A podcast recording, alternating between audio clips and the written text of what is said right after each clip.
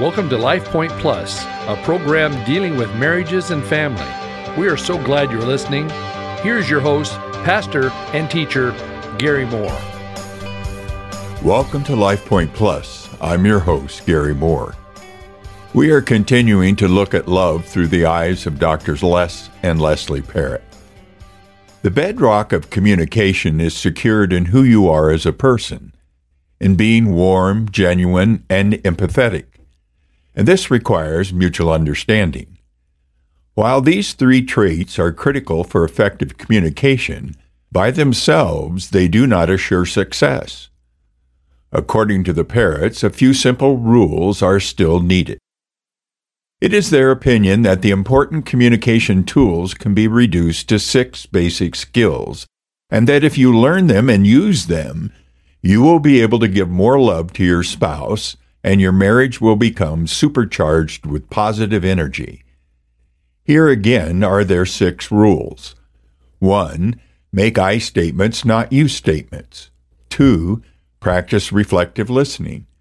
3 Understand and accept the differences between men and women. Number four, apologize when necessary.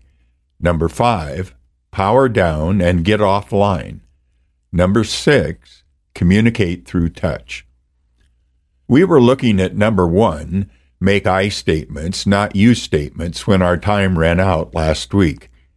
So picking up where we left off. There is no benefit to making your spouse feel attacked. Instead of saying, You are so careless, how could you forget that we were going out tonight? It would be better to say, I feel hurt and a little scared when you forget things we planned together. This allows you to express your feeling of being neglected, but you're saying it without accusing your partner of intentionally hurting you. In place of, you try to make me feel stupid by always correcting what I say. Say something like, I feel very put down when you correct little things I say. Begin your sentences with I rather than you, and you will save your marriage much misery. Communication is not what you say, but what your partner understands by what you say. When you make you statements, all your partner hears is blame and criticism. I statements are much more effective because they allow your message to be correctly heard and understood. Number two, practice reflective listening. It is said that 98% of good communication is listening. But if you can hear, you can listen, right? Wrong. Hearing is passive. Listening is active. I like the statement I read some time ago that says, We listen in two ways to hear or to respond. In other words, when you listen to respond, you really aren't hearing at all. You're responding to emotions and words, but not listening for meaning. The Parrotts say that true empathy and listening involves change. Unfortunately, some people may learn to listen well, but they fail to heed what they hear. If your spouse is asking for a change in your behavior, seriously consider the request and then, if it seems reasonable, act on it. Just as words without deeds are dead, so is listening without action. Another thing about listening if you are at a loss and can't seem to reflect your partner's message, do two things. One, make sure you really want to accurately understand their message. And two, say something like, Tell me more about it, or Help me understand what you mean. This safety net technique works wonders. Renowned Swiss counselor Dr. Paul Tournier has said, it is impossible to overemphasize the immense need we have to be really listened to, to be taken seriously, to be understood.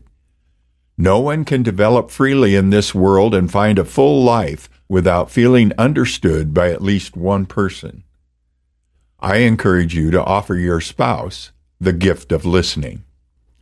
Number three, understand and accept the differences between men and women. Now remember, we're only addressing the general topic of conversation here, not all the differences between men and women. Suffice it to say, we are very different. That's God's design, and it will always be that way. God has quite a sense of humor.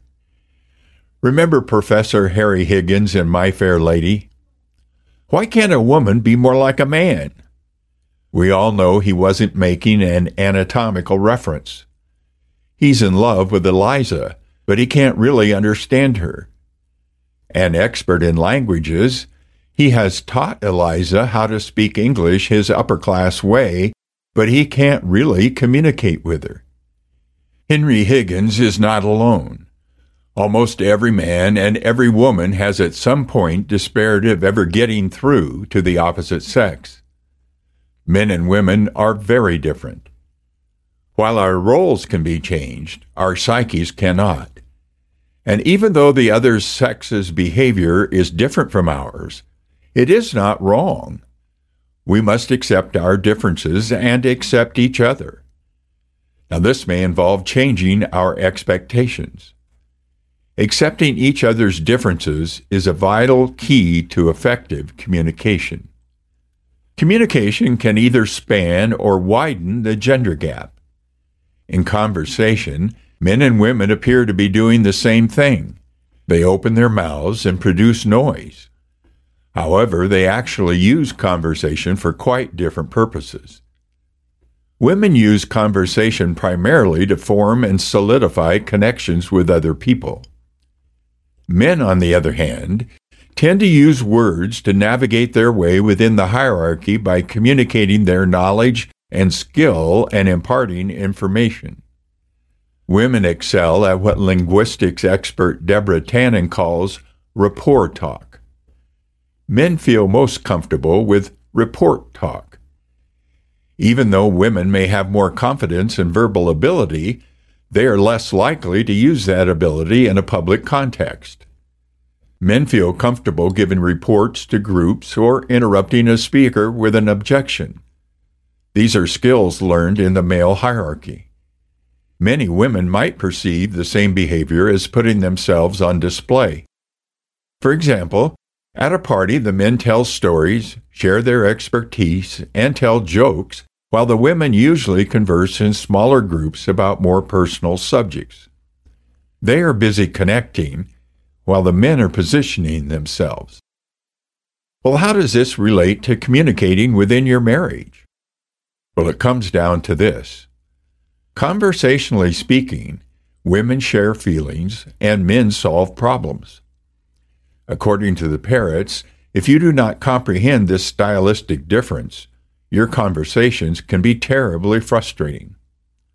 For example, the wife says, you won't believe the amount of work my boss is giving me. Listen to this. And the husband responds, Honey, I keep telling you to talk to him about that. Well, according to the Parrotts, these kinds of interactions send too many couples to counselors because they don't understand that women share feelings and men solve problems. Once this distinction is made, a simple solution can be applied that works instantly and with very little practice. Simply label the type of conversation you want to have and ask your spouse to join you. Just because men have a tendency to solve problems and women have a tendency to share feelings doesn't mean that each isn't capable of the other mode. Here's how the previous conversation could have proceeded.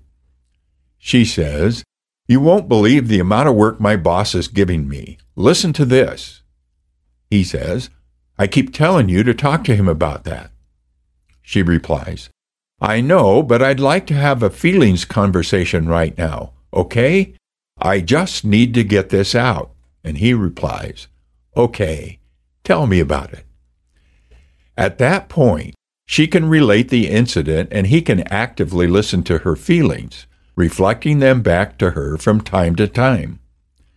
When you realize the two of you are in different modes, labeling a conversation feeling talk or problem talk works magic according to the Parrotts. Honor both styles in your marriage and validate your partner's communication gifts. Number four, apologize when necessary. Within a marriage, an apology to your spouse that is sincerely meant is much more than an act of civility. It can be a powerful tool for resolving issues and strengthening your relationship. Sometimes apologizing is perfectly straightforward. When one partner blows it and the offense is minor, maybe he forgot to put gas in the car, a graceful apology is all it takes for the incident to be dropped. At other times, an apology can be surprisingly complicated. The Parrotts tell the story of a couple that they worked with who would regularly short circuit their arguments with hasty apologies. I said I was sorry for what I did, one of them would say, now, why can't you forget about it and move on? This form of apology is really a tool of manipulation, a way of getting off the hook and avoiding the real issue. What's worse, a premature apology blocks real change. One husband snapped at his wife at a dinner party. Later he said, I'm sorry, but look, you have to understand that I've been under a lot of stress lately. The husband was avoiding responsibility for his insensitive behavior. What his wife needed to hear was, I'm sorry. It isn't right to lash out at you when I'm stressed. This would have told the wife that her husband understood that he had hurt her and would not try to do it again. True apologies in marriage can happen only when partners come to understand accountability. This is another way of saying that each of you must take responsibility for your own behavior. Acknowledge your partner's point of view, and at times, own up to things about yourself you don't like. Finally, it may mean making changes. All couples need a healing mechanism, a way to turn a new page in marriage, and knowing how and when to say you're sorry can make a big difference. Well, our time is gone for today. And as I close, I want to again thank Sandy Jones and Christian Living Magazine for sponsoring our recent couples conference. Have a great weekend. God bless. Thank you for listening today. This program is brought to you by Cloverdale Church of God. If you would like to reach Pastor Gary, please email him at pastorgary at cloverdalechurch.org. To know more about the church, go to our website at www.cloverdalechurch.org. Thanks for listening and be blessed.